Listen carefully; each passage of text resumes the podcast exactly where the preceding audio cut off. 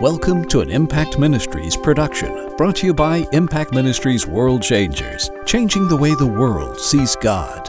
Learn how you can become a world changer today by visiting www.impactministries.com. Now, here's your host, founder of Impact Ministries and developer of Heart Physics, the self development programs that have changed thousands of lives around the world, Dr. Jim Richards.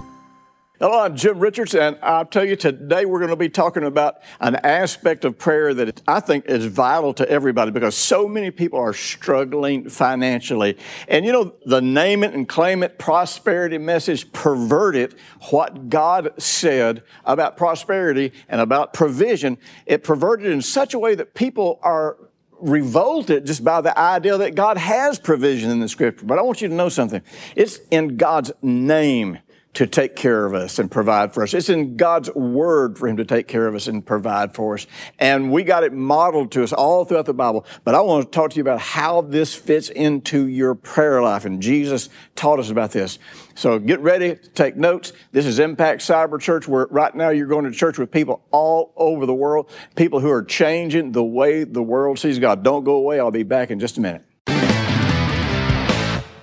Hey, listen, I want to be sure you get my free download this month, Knowing God as Father. I am telling you, this is going to charge you up and get you so excited and so confident in your connection and your position with God. Be sure and get it, it's for free. All right, we want to just jump right into today because we're going to be talking about God's provision. I'm telling you something.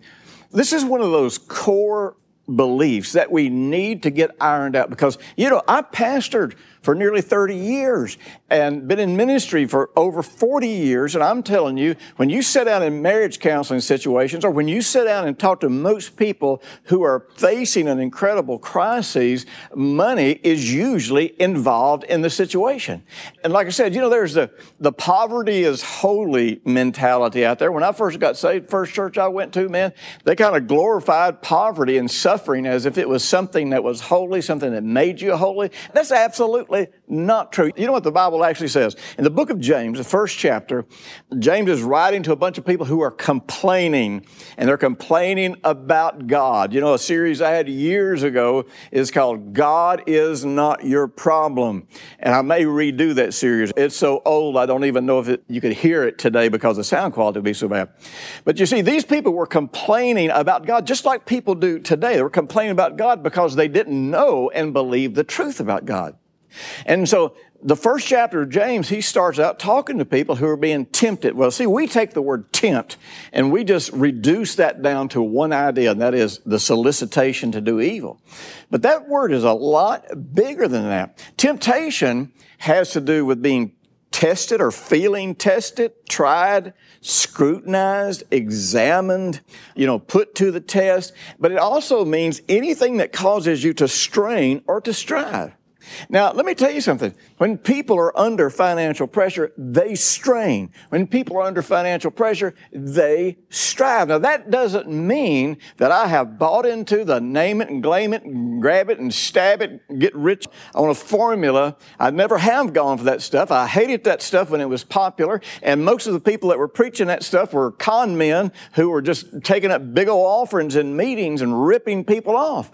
Listen, God has provision built into both the old covenant and the new covenant. And we're in the new covenant and everything in the new covenant is absolutely better. So we can't reject something that's in the word of God just because of some way that some group of people have misused it. You know, that's the same thing people have done with the grace message. Is a lot of people misuse the grace message. A lot of people twist the grace message. So as a result, a lot of Christians reject any concept of grace. Well, hey, it's in the Bible. It's one of the cornerstone doctrines of the new covenant. You can't get away from it. Or you can go back to the baptism in the Holy Spirit. There are groups that totally vilified the whole idea of being baptized in the Holy Spirit to such a degree, and so many of their teachings were so unscriptural that again, most of Christianity rejected the baptism in the Holy Spirit as something that was legitimate because of the crazy teaching that was about it. Well, listen, if it's in the, Bible, then Jesus died for it to be ours, which means if He's our Lord and we're His servant, we don't have the right to pick and choose which part of what He died for we're willing to accept. Man, if He died for it, we need to accept all of it. If He died for it, we need to be committed to all of it. If He died for it, we need to be seeking to understand all of it. If He died for it, then we really don't have a choice in the matter if we're servants and disciples. And besides that, I want to tell you something. God's reputation is at stake in us. You know, if we're broken, desperate, now listen, it's one thing. If you're suffering for righteousness' sake, which I meet very few people that are, those days are coming on the earth and they're soon coming to America. They've already started coming to America to some degree. If you're suffering for righteousness' sake, if you're suffering because you're a believer, if you're suffering financially because you're dealing with a corrupt system, you know something? You don't have any control control over that. But God still always has a plan and a way to take you to the place of provision. And God really doesn't want us in the just get by mentality. He doesn't want us where we just barely can pay our bills or paying them just like He wants us to know Him as our provider. Now, when Jesus taught us how to pray, He gave us these different categories that we needed to address. And We've already talked about this, and listen, if you haven't listened to last month's series, go back and listen to them because you want to get a good foundation. Matter of fact, if you really want to get to the place where you transform your whole prayer life, be sure and get my series on this new covenant prayer, how to set your life in order. But if you need to go back before you listen to what I'm about to say, then stop right now, go back and listen to the other messages. But I want you to understand something. See, he taught us first to connect to God as our Father so that we didn't come to Him as slaves or as servants. We didn't come to Him as people who were unsure of what His response was going to be. We were to come as sons who already were heirs so that we know exactly what our provision is. And so we know exactly, and all of that is based on knowing God is our Father and believing the new covenant that he established because of his fatherly love for us. So, you know, when we connect to God as our father, that's really where we begin to enter that secret place where we, we start connecting to him at a much deeper level than just our master and, and our Lord. Even though he is our Lord, even though he is our master, that gets combined to this intimate loving, personal, sweet connection where you love and trust God and you trust Him as your protector. And then he taught us about hallowed be thy name, and he taught us about acknowledging the names of God. And as I've told you many times, and in our prayer organizer, we do this. We teach people to take the names of God, connect the names of God with the Word of God and connect that with the provision that Jesus gave us on the cross, and then connect that with who we are and what we have in Jesus. I want to tell you something. When your prayer life starts with, This is the name of God, and it goes through this acknowledgement and this bringing faith alive and recognizing the fact that, okay, this is who God said He is, and I trust Him, and I'm worshiping that name, and, and I'm acknowledging His Word, and I'm acknowledging Jesus. I'm communing with the God the Father through the Lord Jesus Christ, and I'm accepting my identity. So everything from God's name all the way to my identity is all absolutely consistent and congruent. And so after we leave that realm of just connection with God and just bringing ourselves back to the place where our prayer platform, if you will, the platform that we're standing on to address God is that number one, He's our Father. Number two, we know His name and we know He exalted His name and His word above all things.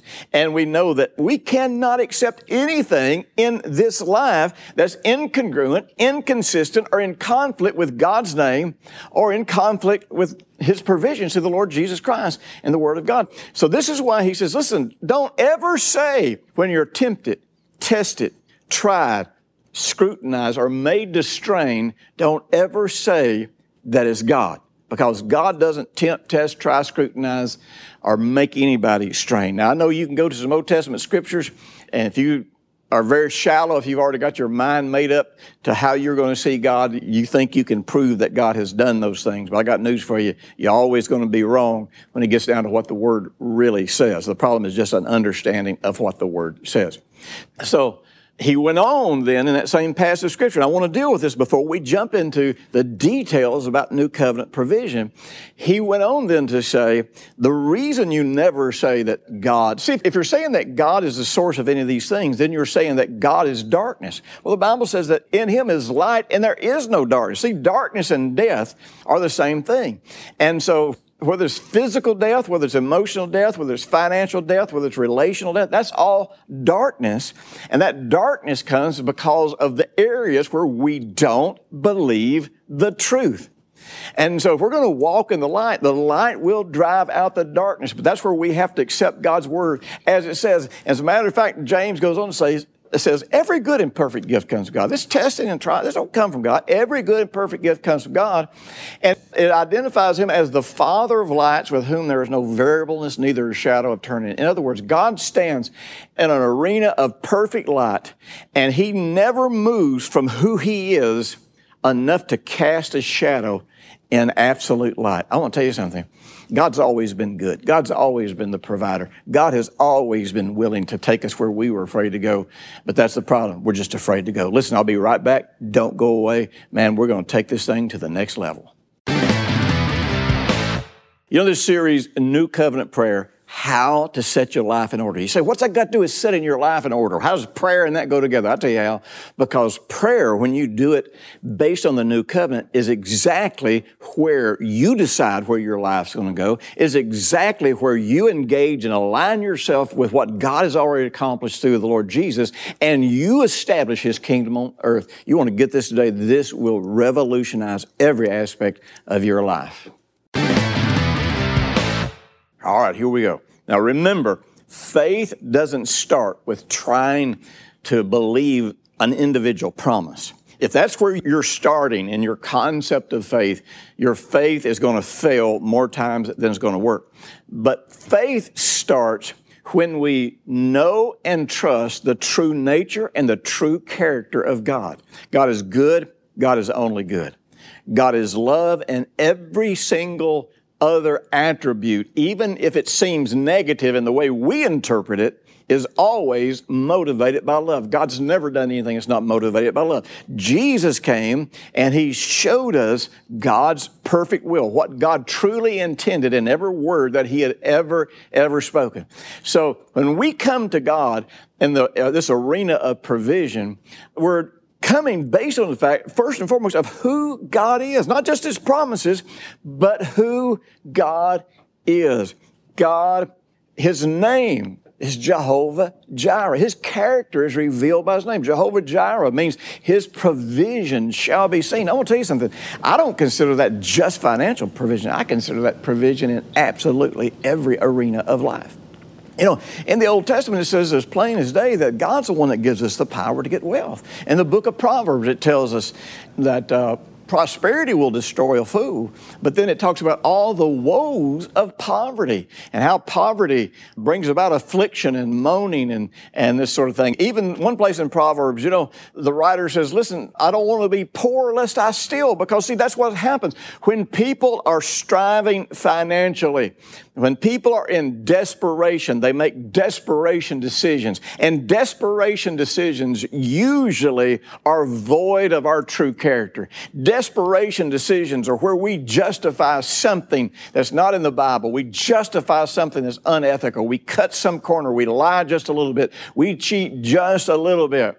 And as we do that, it hardens our heart. Well, listen, God's our provider. We don't have to take shortcuts. We don't have to live in desperation. We don't have to live in poverty. It's really interesting.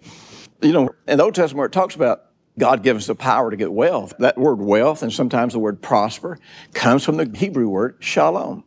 Now, what's interesting, the Greek word in the New Testament for peace is almost identical in meaning to the Hebrew word for peace, shalom. So, in the Hebrew, Shalom, which was peace, had to do with provision, prosperity, protection. In other words, it's not just the fact that God just rubs some peace on your head and suddenly you feel at peace. It's the fact that God has taken care of and provided for so many areas of your life that you can be at peace. Well, you know, that's exactly what the word peace means in the New Testament.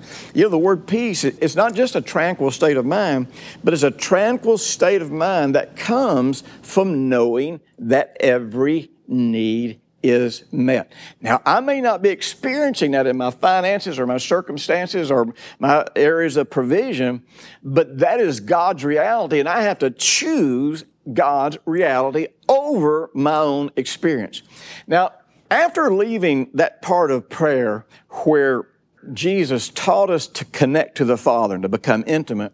See, when we get into this area here of provision, and then the next area that people totally misunderstand is in the area of forgiveness, what we fail to understand is that these verses are connected to the whole concept of avoiding or staying out of temptation.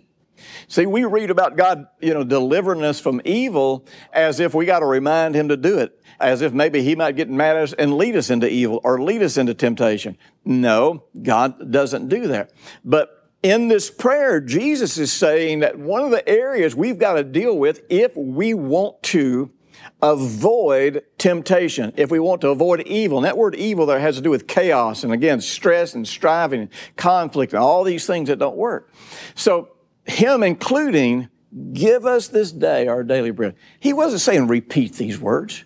He was saying this has got to be an area of your life that you set in order. This is not a plea for a stingy God to be nice and help us out today. Listen, you know, we are the children. We have the children's bread. Provision is the children's bread. God's a loving Father who's always seeking to take us to the place of provision.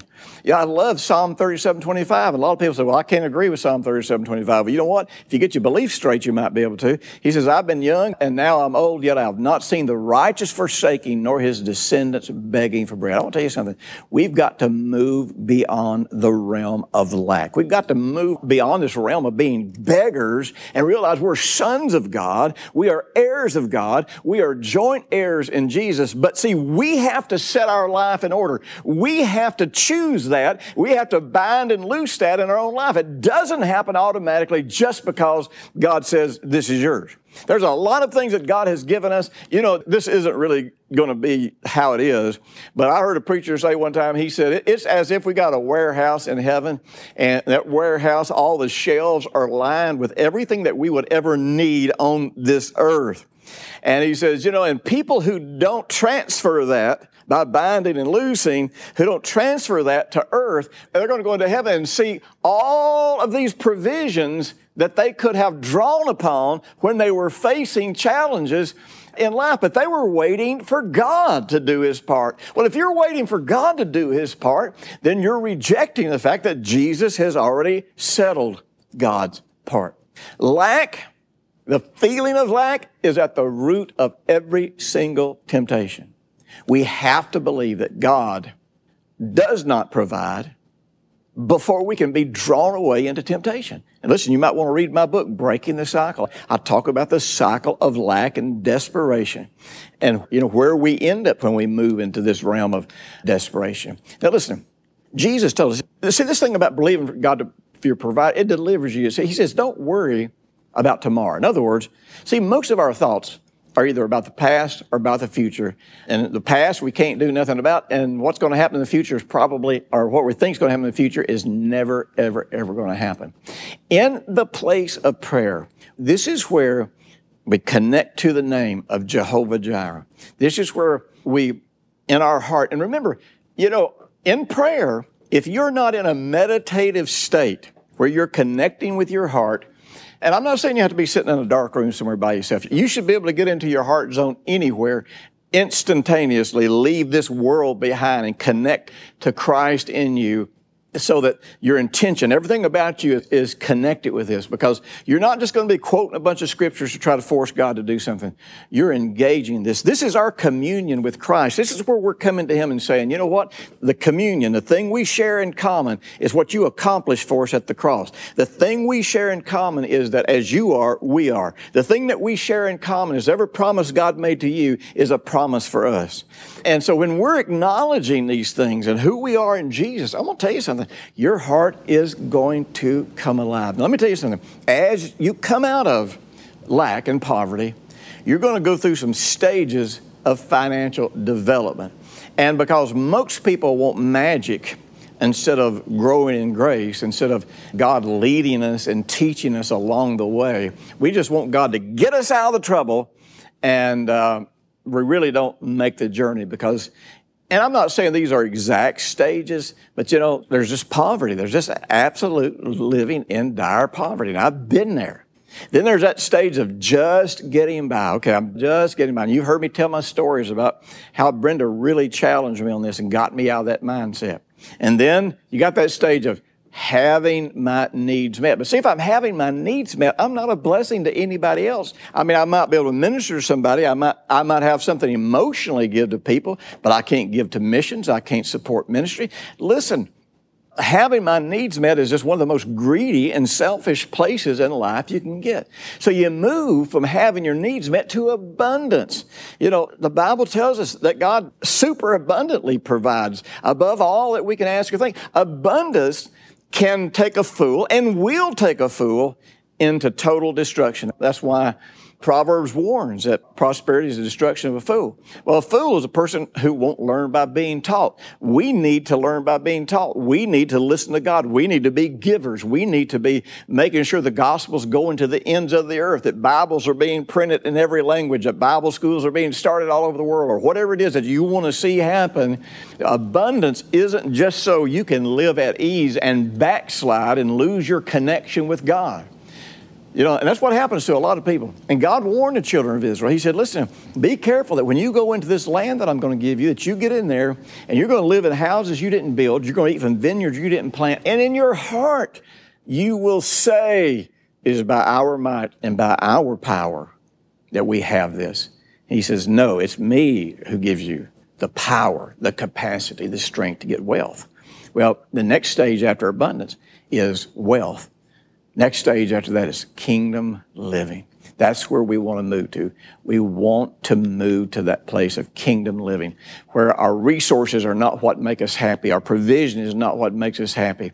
It's just part of who we are and what we have available for kingdom living, for the kingdom of God, whether it's the kingdom of God benefiting us, whether it's kingdom of God benefiting other people. So, you know, that doesn't just happen through rote, recite it, bland, ritualistic, legalistic prayer. It happens when people connect to God in their heart. You know, as you're quoting scriptures, and remember, one of the highest forms of praise and worship is to say back to God what He says, but you're saying it back because you believe it. You're saying it back because you're, you're not trying to pat God on the back say, hey, you're right this time. No, you're connecting to that as your own reality. That's a form of meditation. You're seeing and experiencing and, and living and, and enjoying in your own heart as much as you know how at that moment. Everything that God says is yours. Well, I'll tell you something, that will come alive in you. And when it comes alive in you, then you're ready to declare it. But see, the problem is we try to declare things that we don't believe, and then it doesn't work, and then we think, God let us down. Listen, I'll be back with my mentoring moment just a minute. Don't go away. I'm going to put this into practice for you. Make your plans now to be with me on July the 15th, 16th, and 17th for World Changer Weekend. And then again in October, you can uh, check on my website for Heart Physics Weekend. Listen, we're changing lives, changing the world, changing ourselves, growing in God.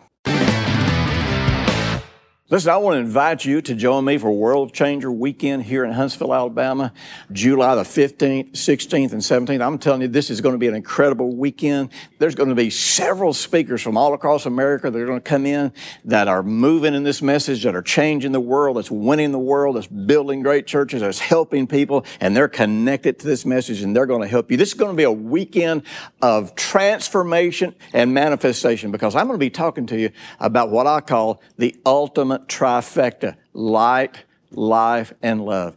And, you know, I just got to tell you, God has, over the last year, has taken everything I knew and believed about light, life, and love and has suddenly opened it up into a dimension that's just beyond anything that in all of my 40 plus years of studying the Bible that I've ever been able to see or grasp. And I'm going to tell you something, there's not just going to be information, it's going to be information that leads to transformation. I'll see you there. Let's talk about getting down to practical application because this is where it takes place. You know, in prayer, you know, I've talked to you about the things that you want to be saying, the things that you want to be believing. And listen, you got to know Scripture. It's amazing to me how many people think they're going to have a prayer life, think they're going to have faith, think they're going to avoid deception, but they don't really know the Bible. They know what preachers tell them about the Bible, but they don't read it and study it for themselves. And let me reiterate read and study. Read, study, meditate, ponder, do research. This is the book of life, and we should know how to function this. But remember this faith is always absolutely sure until you experience in your heart through acknowledging, meditating, worshiping the names of God, acknowledging and meditating, worshiping God by saying His word back to Him and you as much as you can, experiencing it in your own heart. Until you do that, until you are moved to the place of being sure you are not in faith. Now, faith prays for things that have been given, which means faith assumes that the answer is yes. You know, in this term, give us, give us this day our daily bread. Thayer's, which is one of the most respected lexicons out there, says that means to give us what is due. Not because we've got to force God to. In other words, we're saying, I come to you, I believe who you are, expecting what is due, what you said is mine. A Kittel's says to give or to do something in fulfillment of an obligation or an expectation. You see, until I ask from God, based on a heart that's fully convinced, knowing what the answer is until my approach with God is, I know this is mine, I know this is mine in Jesus. See, the English word ask is just not the same as the Greek word for ask. I'm coming to Him with that place of, I know who I am, I know who you are, I know this is mine, and I'm just acknowledging that it's mine. I want to tell you something. You get that part of your prayer life worked out, the temptation is going to go away. Thanks for listening to the weekly Impact Ministries World Changers podcast with Dr. Jim Richards. If you like what you've just heard, we encourage you to share our web address, www.impactministries.com, with friends and colleagues. Be sure to check out the resources section of our website for previous podcasts and our videos. Join us next week for another great message by Dr. Jim Richards.